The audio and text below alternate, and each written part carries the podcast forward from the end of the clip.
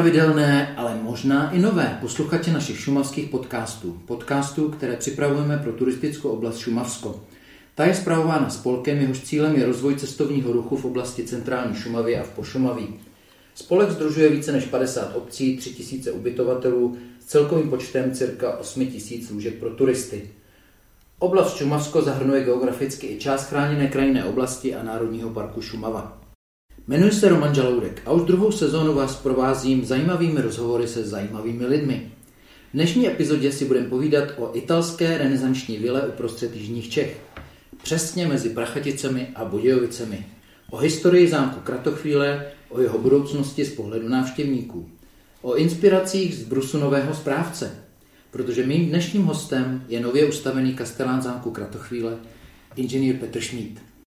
Zdravím vás, Petře, a díky, že jsem mohl za, na krátkou chvíli za vámi dojet a že jste si udělal čas na tenhle ten rozhovor. A ta moje první otázka bude taková trošku obligátní, pro vás asi nudná, ale přece, kdybyste jel třeba ve výtahu a měl k dispozici na představení zámku Kratochvíle jenom pár minut, že byste chtěl někoho nalákat důležitého, aby se za vámi přijel podívat, jak byste se s tím vypořádal? Říkalo se, že na New Yorkský dvojčata jezdíval ten výtah pět minut, tak do toho.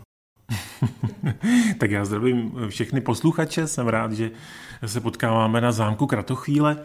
Tak ehm, možná, že posluchači budou znát italské památky. Já se přiznám, že jsem nedávno naštívil Itálii a předloha eh, toho, jak vypadá zámek Kratochvíle, je třeba Villa Farnesina. A pokud jste někdy byli na této památce v Itálii, tak možná jste ji zahlédli v té zástavbě, husté zástavbě. Itálie má spoustu památek, na každém rohu máte kostel, eh, který může být od baroka přes renesanci až po nejstarší kořeny. A Vila Farnezína, což je opravdu z předloh Kratochvíle, je tam uprostřed zástavby a já jsem si ji všiml, ale jenom proto, že se o tu oblast zajímám. Ale možná, že kdybyste byli běžný člověk, který přechází přes ulici, tak si ji ani nevšimnete, protože ona je zkrátka uprostřed všech možných jiných objektů, zatímco Kratochvíle je uprostřed šumavské přírody. Je to jako když vytrhnete z té Itálie kus té čisté renesance, přenesete ji do netolické obory, což ještě je naprosto unikátní území, které kdysi eh, bylo o rozloze až několika desítek kilometrů a uprostřed je perla, vodní zámek Kratochvíle, který má kolem sebe vodní příkop. Je to čistě renesanční vila, která má kolem sebe ohradní zeď v té ohradní zdi je několik bašt, několik domečků a e, to všechno je takovým malým rájem, protože i tak byla koncipována, aby ti unavení šlechtici mohli vypadnout z těch všedních, možná i někdy nudných a docela stereotypních zážitků, které zažívali někde v zahraničí a mohli tady uprostřed šumavské přírody nalézt sami sebe. Možná, že to hledali nejenom v sobě, ale i v těch antických vzorech, který si tu nechali na ty všechny fresky a malby nakreslit. A tak je to i pro naše návštěvníky vlastně možnost z toho možná už fádního života vykročit někam jinam a naštívit místo, který vlastně od začátku bylo i krato chvílí, bylo místem, kde se může člověk vytrhnout z té možná někde až někdy až eh, zátěžové doby a zažít něco nového. Tak to je kratochvíle poblíž Netolic. Já jsem se dočetl, že Wilhelm z Rožnberka jako mladík eh, nedlouho po svém jmenování tím rožmberským vladařem bych to nazval, strávil v té Itálii asi půl roku a že ho to strašně výrazně ovlivnilo pro přestavby, dá se říct, veškerých rožmberských hradů a zámků. Pozval si stavitele Baltazara Magi, jestli to vyslovuju správně, který mu napřed pomohl s českým Krumlovem a pak to teda rozjeli ty dva tady pořádně. Ano, je to tak. Baltazar Mági, pokud se nepletu, tak eh, s touto výslovností, tak eh, zkrátka Italové uprostřed šumaské přírody chtěli postavit to, co je v Itálii. Jenže Itálie zlacená sluncem má trochu jiné podmínky. Když tady poprvé Baltazar Mági stanul na této v planině, nebo tenkrát tu byly spíš lesy než planina, tak zjistil, že to je vlastně spíš bažina než cokoliv jiného a že tu stavět něco renesančně italského bude náročné. A tak několik dlouhých let hledali způsob, jak to udělat, nakonec zatloukli olšové a dubové kůly do bažiny a na tomto unikátním místě vstyčili, jak řekl potom Eh, i Václav Březen jako kronikář slavné sídlo, slavné sídlo, eh, které potom později během těch deseti let ohradili ohradní zdí a vytvořili si ten malý čaj. Takže ano, velká inspirace z italských vzorů, z italské cesty, kdy chtěli tento malý kus Itálie přenést sem. A nutno říct, že k tomu měli možnosti. Oni Rožumberkové byl vládnoucí rod, který vlastně v porovnání s tím, co tehdejší doba nabízela, tak měli tak výsostné postavení a samozřejmě tolik prostředků, že by se dalo říct, že si postavili chatu. My si dneska stavíme chaty někde u vody a jsou to většinou chaty, které jsou menší než naše sídla. Rožumberkové vedle těch krásných zámků, které jste jmenoval, si mohli postavit tuhle chatu. A ta chata zkrátka na tehdejší poměry byla opravdu skvostným sídlem. Vilém z Rožnberka byl nejvyšším purkrabím v letech 1570 až 1592. Já jenom pro naše posluchače připomenu, že pozice nejvyšší purkrabí byla nejvýznamnější zemský úředník Českého království a ten člověk byl vlastně předsedou zemského sněmu, zemského soudu, velitelem zemské hotovosti a s tím asi souvisí i výzdoba některých místností na kratochvíli nazvaných Eh, honosně zlatý pokoj, zlatý sál. Můžete nám tyhle ty prostory trošku přiblížit? No je to přesně tak. My jsme se tady opravdu dostali do renesanční doby, kdy ty vzory, které jsou běžně k, na těch renesančních stavbách k vidění, tak se přenesly sem a udělalo se to v té době s tou největší okázalostí, kterou v podstatě tehdejší vládnoucí šletický rod mohl nabídnout. Takže s tím rozpočtem sem byly pozváni takové kapacity, které dokázaly tu štukovou výzdobu nejenom vyvést té nejlepší kvalitě, ale zároveň zlatit, takže vzniknul zlatý sál, vznikl malý zlatý pokoj a vlastně vznikly pokoje, které měly reprezentovat. Takže když sem přišlo pár lidí, ale v tomto podání pár desítek až stovek lidí na nějaký vyhlasný hon, tak zkrátka měli nejenom nabídnout eh, střechu nad hlavou, ale měli nabídnout to, aby oslnili, tak aby ten eh, příchozí byl ohromen a zároveň si řekl, aha, tenhle člověk ten asi něco znamená. Vy jste jmenoval ty funkce, ten asi opravdu v tomto podání, v tomto českém uskupení něco znamená a to bylo součástí toho velkého plánu, který Rožumberkové měli a myslím si, že v té době velice dobře fungoval. Ještě předtím, než Vilém z Rožumberka v roce 1580 koupil tehdejší dvorec nazývaný Nový Leptač od regenta svých panství známého Jakuba Krčína, tak dal v roce 1579 založit velikánskou oboru na králíky, která prý neměla v Čechách období. E, existuje ještě? Jaký byl nebo je její osud? Ta obora doteď funguje, dokonce minulý rok se tím zabývala jedna místní akční skupina, která dávala dohromady vytyčování těch hranic. Vlastně z té obory nám tady vznikla, vznikla zůstala kamenná zítka, dřív byla ohražena nejenom touto kamennou zítkou, ale plotem a uprostřed byli nejenom králíci, ale byli tam daňci a byli tam mufloni. Dokonce se tady datuje, že se v zámecké zahradě nebo oboře vyskytoval i slon, máme ho tu nakreslenýho na eh, jedné baště. Takže ano, byl to vlastně na svou dobu nebývalý počin, že vedle eh, toho nádherného vodního letohrádku existovala ještě obora, která vlastně umožňovala šlechticům zažít jaké to je stát se hrdinou, protože to je to, co dneska možná mladý člověk zažívá jenom v počítačové hře. Oni tenkrát uvažovali podobně, chtěli taky se stát hrdinou. No, stát se hrdinou šlechticem znamenalo vybojovat nějaký diplomatický počin a nebo zažít, jaké to je skolit kopím kance v netolické oboře, pak si sednout do zlatého sálu a v tom zlatém sálu vyprávět o tom, jak jsem ho půl dne štval a poté jsem ho proklál svým kopím, které tam máme mimo děk v tom vstupním sále vystavené. A myslím si, že se stávali hrdinou v očích těch ostatních lidí, kteří s nima stolovali, ale zároveň ve svém srdci. A já mám pocit, eh, protože jsem se dřív v této oblasti i věnoval, vlastně víc rozumět možná principům, jak člověk dneska hledá sám v sobě zdroje, ze kterých čerpá. Stát se hrdinou je důležité a zejména pro nás, pro kluky a pro chlapy, je to součást našeho růstu, je to takový přerod a myslím si, že právě tady na kratochvíli zažívali tyto hrdinské skutky a bylo to nejenom ve své době, ale i dneska něco, co dokáže oslovit dnešního člověka. Bavíme se o, pardon, o střílení králíků a Vilémově zálibě v lovu, o tom, že tady možná měl slona velblouda. Chováte i dnes na zámku nějaká zvířata? Viděl jsem na fotkách třeba pávy. Je to něco, na co lákáte například rodiny s dětmi? Ano, rodiny s dětmi, eh, zvířata jako takové mají většinou rádi, takže máme tady ve své eh, v tom zámeckém prostoru několik pávů, eh, ty většinou vyvádí i své mladé. Stejně tak máme tady dvojici labutí, labuťák a labutici, který pravidelně vyvádí své mladé a tenhle rok jsme zažili po dlouhých letech i tu situaci, kdy ta renesance došla i do tohoto vztahu, kdy eh, jeden z velkých mýtů říká, že eh, pokud zemře jeden z partnerů labutí, takže už si v tom monogamickém stavu nenajdou jiného partnera, tak my se pokoušíme tento stereotyp popřít. Náš místní labuťák dostal novou partnerku a zatím to vypadá slibně. Už tam tvoří společně ty srdíčka, takže těšíme se, že i oni vyvedou mladé. No a pak tu máme naše ovečky. Ovečky jsou nedílnou součást zámku Kratochvíle. Eh, když můj předchůdce pan Troup eh, přišel na kratochvíli, eh, on tady strávil celých 37 let, tak ty ovečky třeba v zámeckém kostele prostě žily, protože vrata byly vyvráceny a tak tam v tom prostoru dneska jeden z nejvíce zrestaurovaných našich nejkrásnějších prostor, tak tam byly ovečky. Zkrátka on je tady našel a od té doby je tady i chová a já je s vděčností přijímám a je to pro mě neodmyslitelná součást zámeckého areálu. Petr Šmít jako nový kastelán, který vyhrál výběrové řízení. Ať jste rodák z místních netolic, tak nejste ale historik. Já vím, že jste vystudovaný ajťák, později učitel, šéf neziskovky v Prachaticích. Řekněte nám něco o vašem osobním vztahu tady k zámku a té motivaci stát se tady kastelánem. Tak já kromě těch funkcí, co jste jmenoval, jsem taky rodinný netoličák, takže jsem člověk, který se zde narodil, zámek Kratochvíle není úplně na dohled, ale v těsné blízkosti zámku Kratochvíle, takže moje dětská léta eh, byly spjaty se zámkem Kratochvíle. Eh, zároveň na zámku Kratochvíle velkou část svého života prožil můj otec. Eh, můj otec jako ochotnický herec zde strávil několik desítek představení, vlastně každé léto bylo spojené s zámkem Kratochvíle, kdy můj otec hrál nějakou roli.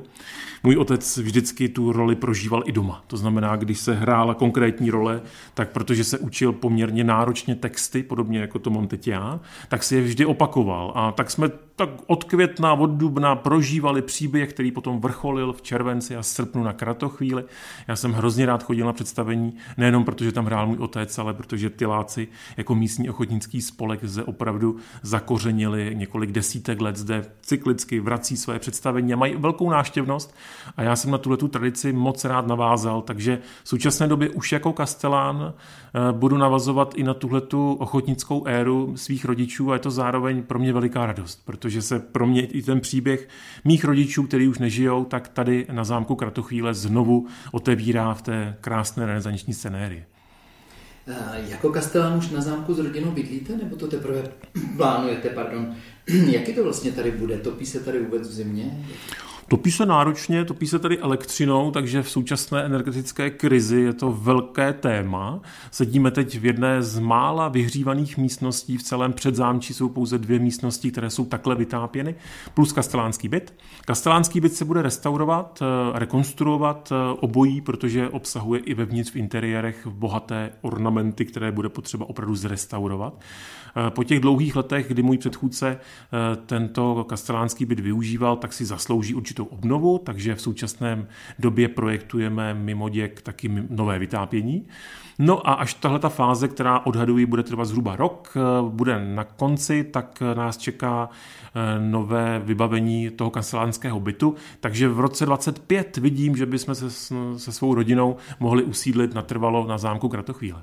Již během svých studií v Pasově si Willem z Rosenberka zvolil heslo Festina Lente. Spěchej pomalu které pak eh, prý používal celý život.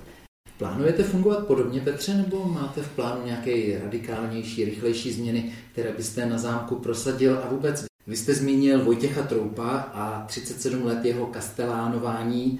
Eh, v jakém eh, stavu se vlastně podle vás momentálně zámek nachází? No já začnu tou první částí té otázky, protože opět se to velice trefně v současné době spojuje s mým životním posláním a toho, co já tady prožívám. Festina Lente spěchy pomalu je heslo, které já si musím vzít k srdci. Já přicházím z prostředí neziskové organizace, která už z principu byla v něčem zrychlená. My jsme rychle naskakovali do různých dotačních výzev. Většinou jsme měli velice šibeniční čas na to zrealizovat projekty, tak aby jsme včas vykázali všechno, co jsme udělali a koncem roku dali uzávěrky dohromady. A Princip památkové péče funguje, řekl bych, o něco pomaleji, což jsem moc rád. Zároveň se tady plánuje s daleko větším přesahem a horizontem.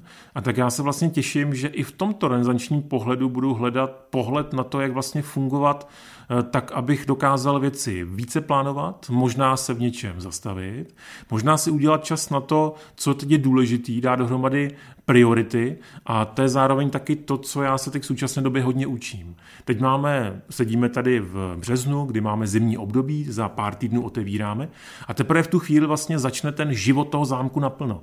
Teď je taková ta fáze toho rozmýšlení, plánování a znamená to vyhodnocovat i, co vlastně jsou síly, na co stačíme a na co ne. A možná, že když tohleto nebude aktuální letos, tak to bude fajn příští rok a možná, že to bude fajn i za deset let.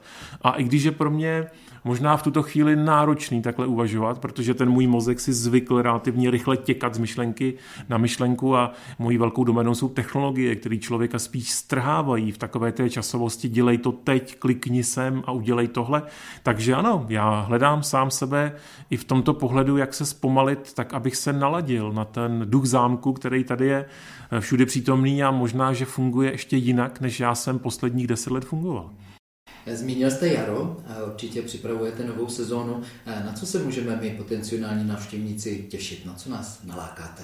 Tak zrovna dneska jsem seděl s panem ředitelem u rozpočtu. Rozpočet je důležitá akce, kdy plánujeme, kolik máme finančních prostředků na jednotlivé aktivity. A já mám velkou radost, že třeba v květnu rozkvetou naše prostory květinovou výzdobou. Je to tradiční akce, která ale covidem byla přerušena. Teď se sem vrací. Je to akce, kdy nejenom, že rozkvetou naše prostory a máme večerní prohlídky a celý týden můžete obdivovat interiéry zdobené květinami, ale zároveň je to velký život pro ten personál zámku, který společně plánujeme. Takže to je tak, tento jaro jako takové přináší, řekněme, začátek sezóny. Eh, čeká nás i třeba velikonoční návštěva mateřských školek a dětských skupin, kdy eh, budou tady ožívat ten příběh těch malých dětí, které budou pobíhat po zahradě. Pak nás čeká květinová výzdoba. No a akce, na kterou se moc těšíme a je to vlastně další splněný sen. My jsme loni, já říkám my, protože už se cítíme jako součást zámku, ale eh, tehdy pan Troup jako současný a dnes už minulý kastelán plánoval nové renesanční představení, které je situované přesně na poměry zámku Kratochvíle. Dostalo to skvostný název A noc bude mým světlem. A je to příběh iluminované zahrady, kde my ji rozsvítíme pomocí stovek světel a ožije tady několik příběhů, které mají no, přímo bytostné spětí s tím, co tady eh, vlastně i Rožumberkové eh, plánovali. Je to velké představení, které budou čtyři divadelní večery, které eh, tady naplno prožijeme a je to určitě věc, na kterou chci pozvat, je to věc, ze kterou máme velkou radost. Mám radost toho, že se to povede, doufám, i s tím počasím, které snad bude přívětivější než loňský rok, uspořádat v té plné kráse, protože mám pocit, že snad jako nikde nemají tak krásné jeviště jako tady na Kratochvíli. Je to dějiště pod širým nebem, je to open air akce a tím pádem má svoje limity, ale je to neskutečně krásné místo. Ono tak bylo i plánované. Ten parter, který je za vilou, je prostě nádherný a je to dějiště, je to jeviště. Zároveň ta zahrada ohraničuje prostor, kde tam venku je džungle a tady se může odehrávat příběh. A ten příběh je tak úžasně nalinkován už třeba jenom proto, že eh, pochází z pera syna pana Troupa, eh, který tohleto místo dokonale zná, proč je tady vyrost a dokonale zná i ty dějiny, které souvisí s tím, co Rožumberkové hledali ve významu třeba jenom Rožumberské růže. A to všechno mohou tady náštěvníci eh, v červenci zažít a je to teda velká radost a splněný sen. Vilém z Rožumberka byl za svůj život čtyřikrát ženatý, přesto se mu nepodařilo zajistit pro rožumberský panovnický rod dědice, potomka. A protože se to nepovedlo ani jeho bratru Petru Vokovi, tak vymřeli Rožumberkové po meči ale říká se, že čtvrtá žena Vilémova Polixilena z Bernsteina, že to byla velká láska a že se to promítlo i do výzdoby tady na kratochvíli. Co tady můžeme z té doby vidět? Polixena Bernsteina, opravdu poslední čtvrtá manželka Vilema z Ružumberka, byla obrovskou nadějí a ona vlastně, tato naděje rezonuje celým zámkem. On vlastně byl v svou výzdobou situován k tomu, aby oslavil příchod nového potomka. Eh, byl to svatební dár a zároveň místo, kde se rodila a dodnes rodí ta velká naděje. Eh, kostel, vila, v podstatě celá zahrada rezonuje s myšlenkou, zde uvítáme dalšího následníka. Bohužel tento sen zůstal nenaplněn.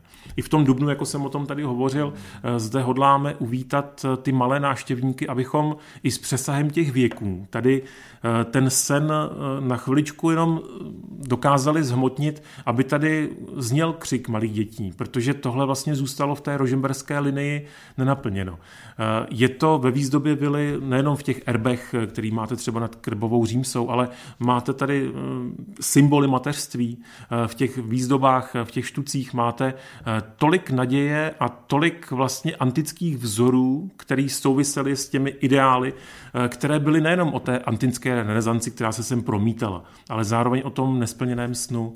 Takže ano, je to tady na každém kroku, ty andílkové, eh, ty puty latinsky nás tady provází na každém kroku a oni vlastně celou bytostí křičí, toto místo bude zrodem pokračování linie Rožumberků, ale jak víme s Petrem Vokem eh, rod Rožumberků vymírá a tato naděje se sem nevrátila, ale mám pocit, že alespoň v těch náznacích, divadlech anebo v těch vzpomínkách, a to si myslím, že je obrovský odkaz věků, zde dokážeme minimálně zacloumat tou energií, aby si možná právě i tuhle tu naději a i to velký téma dnešní společnosti lidi sem nosili a odnášeli, eh, jak je čas pomíjivý a jak člověk něco plánuje a možná z druhé strany jsou věci, které ovlivnit nemůžeme. Ano, tak i tohle to na kartochvíli je přítomno, ale mám pocit, že to je eh, nikoli v té skepsi a v tom negativním, nenaplněném snu, ale v té naději. A ta naděje tady opravdu eh, je na každém kroku přítomná. Zaregistroval jsem a finančně podpořil na sociální crowdfundingové platformě HitHit, kde mohou příznivci darovat finanční prostředky na různé projekty. Váš kratochvílový projekt na vybudování dvou renesančních lodiček na projížďky po kanálech. Můžete posluchačům tenhle nápad představit a třeba je i namotivovat, aby vám taky přispěli? Máme z toho velkou radost. Včera v noci se ta částka dovršila, takže v současné době máme 50 tisíc a 400 korun na pořízení loďky. My víme, že ta loďka bude daleko dražší. Ona nebude stát 50 tisíc korun.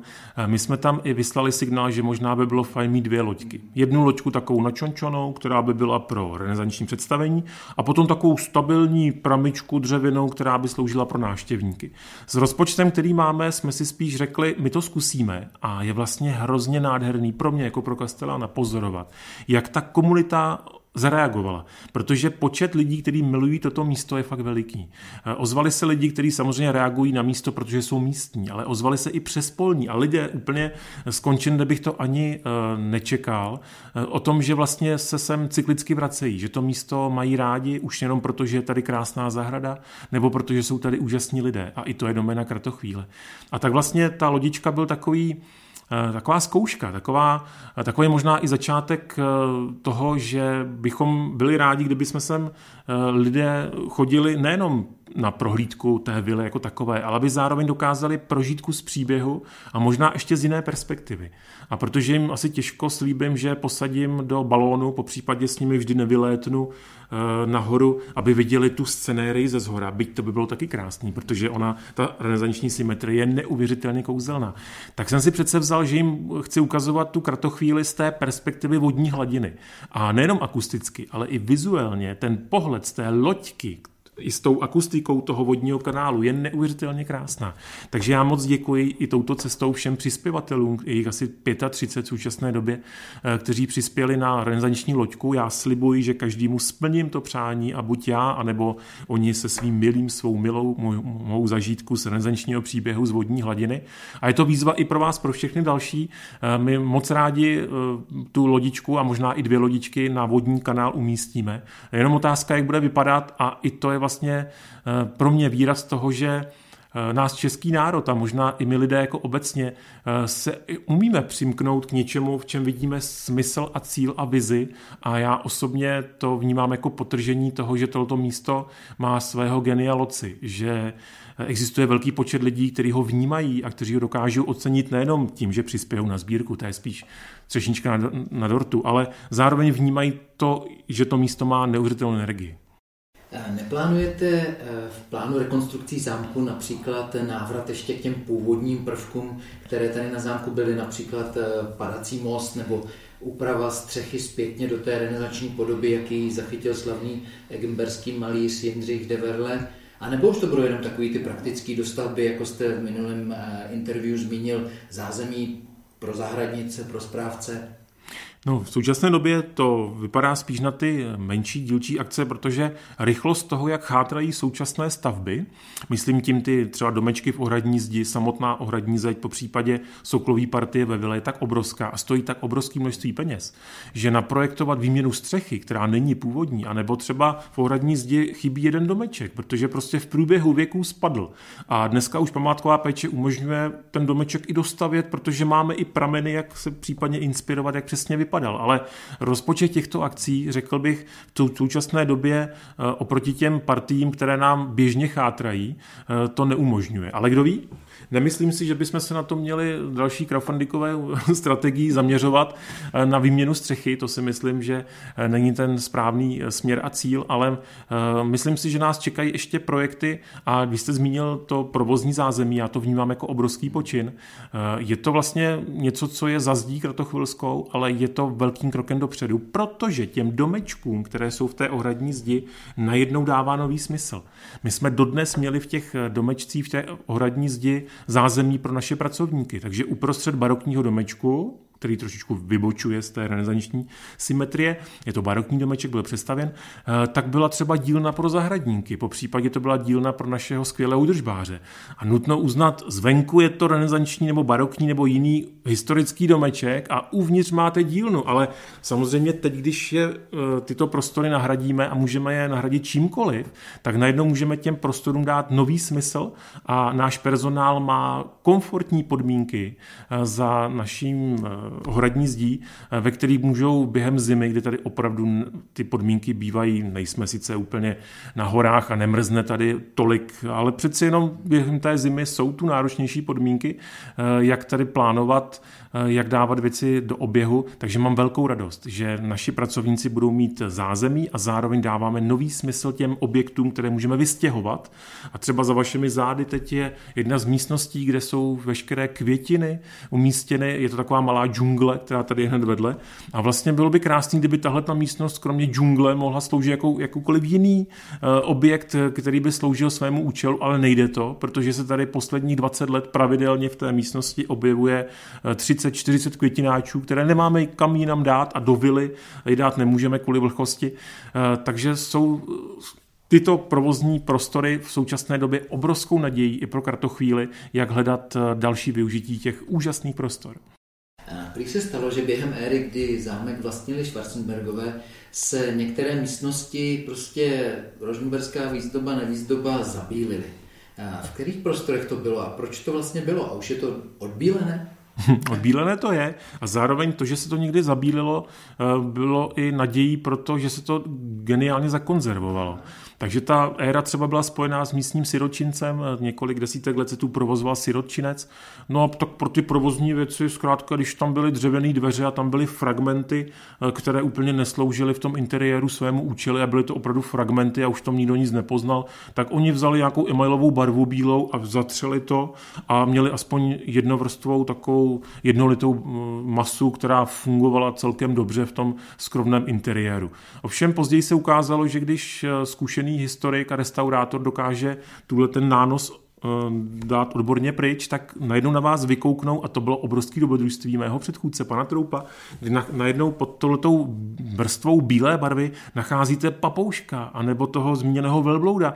A vlastně zjišťujete, že díky této neodborné práci, která vlastně znamenala uh, jenom funkční věc, která trošku lépe vypadala, tak se podařilo tady zakonzervovat kus Eh, historie, která sahá až k rodu Rožumberků. Takže ano, některé ty interiéry byly zabíleny, dokonce se i datuje, že některé ty štukové výzdovy eh, byly otlučeny, protože zkrátka eh, třeba v době komunistické to vypadalo spíš moc manieristicky, jak si ta šlechta dovolila stavět taková sídla v kontrastu toho pracujícího lidu a jak to vlastně bylo dříve špatně nastaveno. Takže ano, zámek zažil své krušné chvíle, kdy se o něj nepečovalo, ale v současné době pod taktovkou Národního památkového ústavu mám pocit, že nejenom eh, tím, že eh, se vytvořil koncept, ale zároveň se tady střídali kasteláni, kteří měli velkou chuť a vůli jít po té linii té dokonalé restauratorské obnovy a díky financím a té neutichající touze Národního památkového ústavu eh, se povadlo opravdu eh, ten kus renesance tady v té jeho české krajině obnovit do téměř dokonalosti. To znamená, eh, nechci dělat znovu reklamu, měl jsem na to pět minut na začátku, ale ono zažít podobný objekt v České republice jako tady na Kratochvíli je opravdu unikum. Je pouze málo staveb, který by dokázali během toho nánosu času tu památku nepřestavět. A tady ku podivu ty zmiňované zásahy vedly k tomu, že pouze se třeba zabílilo anebo částečně uzavřeli prostory nebo se neudržovali. Ale Kratochvíle za sebou nemá žádnou velkou rekonstrukci. Tady není smíchaný baroko s renesancí. My tady opravdu z 90% žijeme renesancí, což je neuvěřitelná věc. Ještě taková praktická otázka. Eh, jak dlouho, kolik času je potřeba plánovat pro návštěvu zámku? Eh, co byste těm plánovačům v rodině, třeba i s dětmi, tatínkům, maminkám, těm rodinným průvodcům, co byste jim doporučil? Tak eh, podle recenzí, které čítám na Google, anebo se k nám dostávají různými cestami, tak naši návštěvníci oceňují zahradu. Oceňují to, že můžou projít zahradu, která Eh, má nejenom ty ohradní zdi malované, ale zároveň se v tom vodním příkopu zrcadlí dvakrát ta naše krásná kratochvíle. Na eh, naší zámecké zahradě máte bylinkovou zahradu, zároveň tady spoustu prvků, které možná umožňují prožít právě kus toho odpočinku uprostřed eh, krásného prostoru. Takže byť to možná vypadá jednoduše, projděte se zahradou, tak já dneska dodávám, projděte se zahradou, sveste se na lodičce, podívejte se na exteriér, který je nádherný a pokud budete mít chuť, podívej, podívejte se do interiéru. A možná ještě naši posluchači pamatují dobu, kdy uprostřed toho interiéru byly ty skleněné vitríny a byly v nich loutky. Oni byly úžasné a byly tam dlouhé, dlouhé desítky let, ale posledních 11 let vitríny zmizely a veškeré interiéry v současné době kopírují to původní nastavení eh, doby Rožumberků. To znamená, máte tady klasický a v dnešní době už unikátní eh, renesanční nábytek, který dekoruje ty místnosti v tom rozpoložení, jak patrně byly podle ikonografii, které máme k dispozici, podle toho, jak Rožumberkové ty místnosti využívali. Máte možnost hodinku, hodinku a půl strávit prohlídkou, máte možnost si prohlédnout kostel, který je v současné době eh, v nejlepší kondici, jsou tam ty restauratorské obnovy na té, řekněme, nejvyšší úrovni, to znamená, můžete obdivovat interiér nejenom vily, ale i kostela.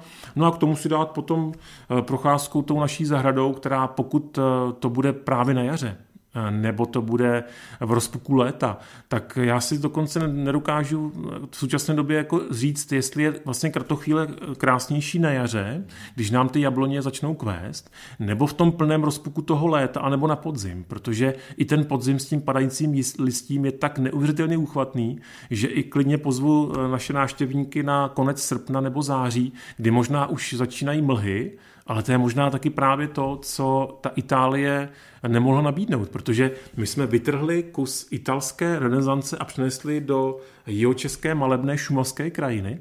A zatímco tam v Itálii žádné mlhy a e, podzimní deštíky a sníh nikdo nezažil, tak tady si můžeme dovolit i tento luxus a přiznám se teda, že pro mě, a jsem tady samozřejmě v roli Kastelána ještě krátkou dobu, ale pro mě je to něco, co bere dech, vidět třeba e, kratochvíli, e, která je zahalená mlhou nebo je momentálně okrášlena tím zlatavým listím, které padá k zemi.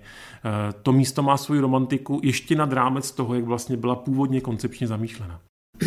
Blížíme se pomalinku ke konci našeho příjemného povídání. Poslední otázka eh, moje v každé epizodě. Je něco, na co jsem se nezeptal, co chcete třeba našim posluchačům zkázat, připomenout, eh, třeba kde se o zámku nejvíc dozví, kde je, kde je dobře zjišťovat eh, nejnovější aktuality, připravované novinky?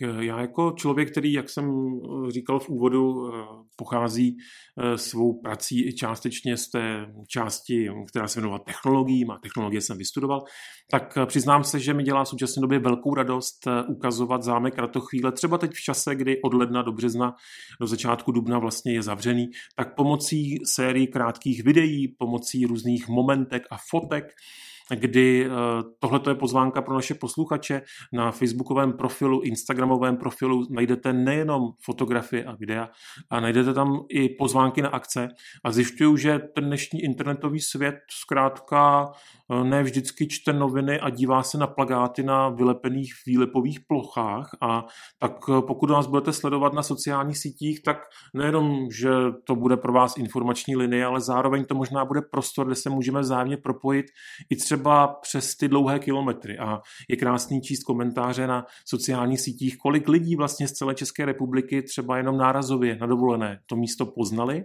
a rádi se k němu přimknou tím, že se podívají na krátké video.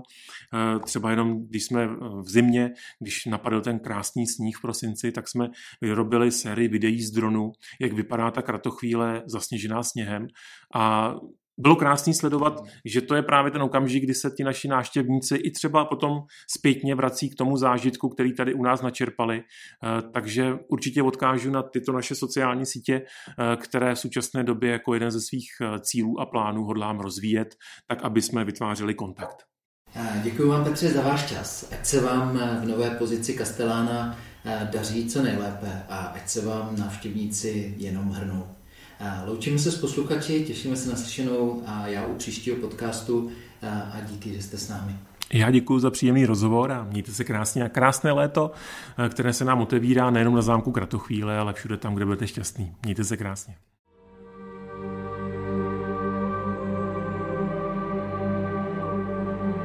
Turistická oblast Šumavsko, kraj Šumavy a Pošumaví se těší na vaši návštěvu.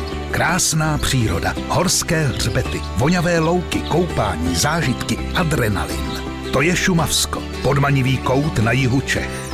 Ta pravá destinace pro pohodovou dovolenou, nabitou dobrodružstvím, relaxací i poznáním. Všechny typy naleznete na www.sumavsko.cz Šumavsko. Hmm, tady je dobře.